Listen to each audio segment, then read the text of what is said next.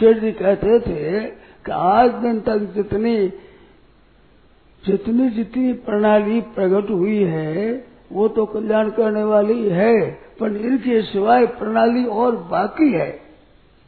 किस रीति से हम चले, ऐसी रीति और बाकी है, वह प्रकट हुई भगत तो पर हो जाएगी।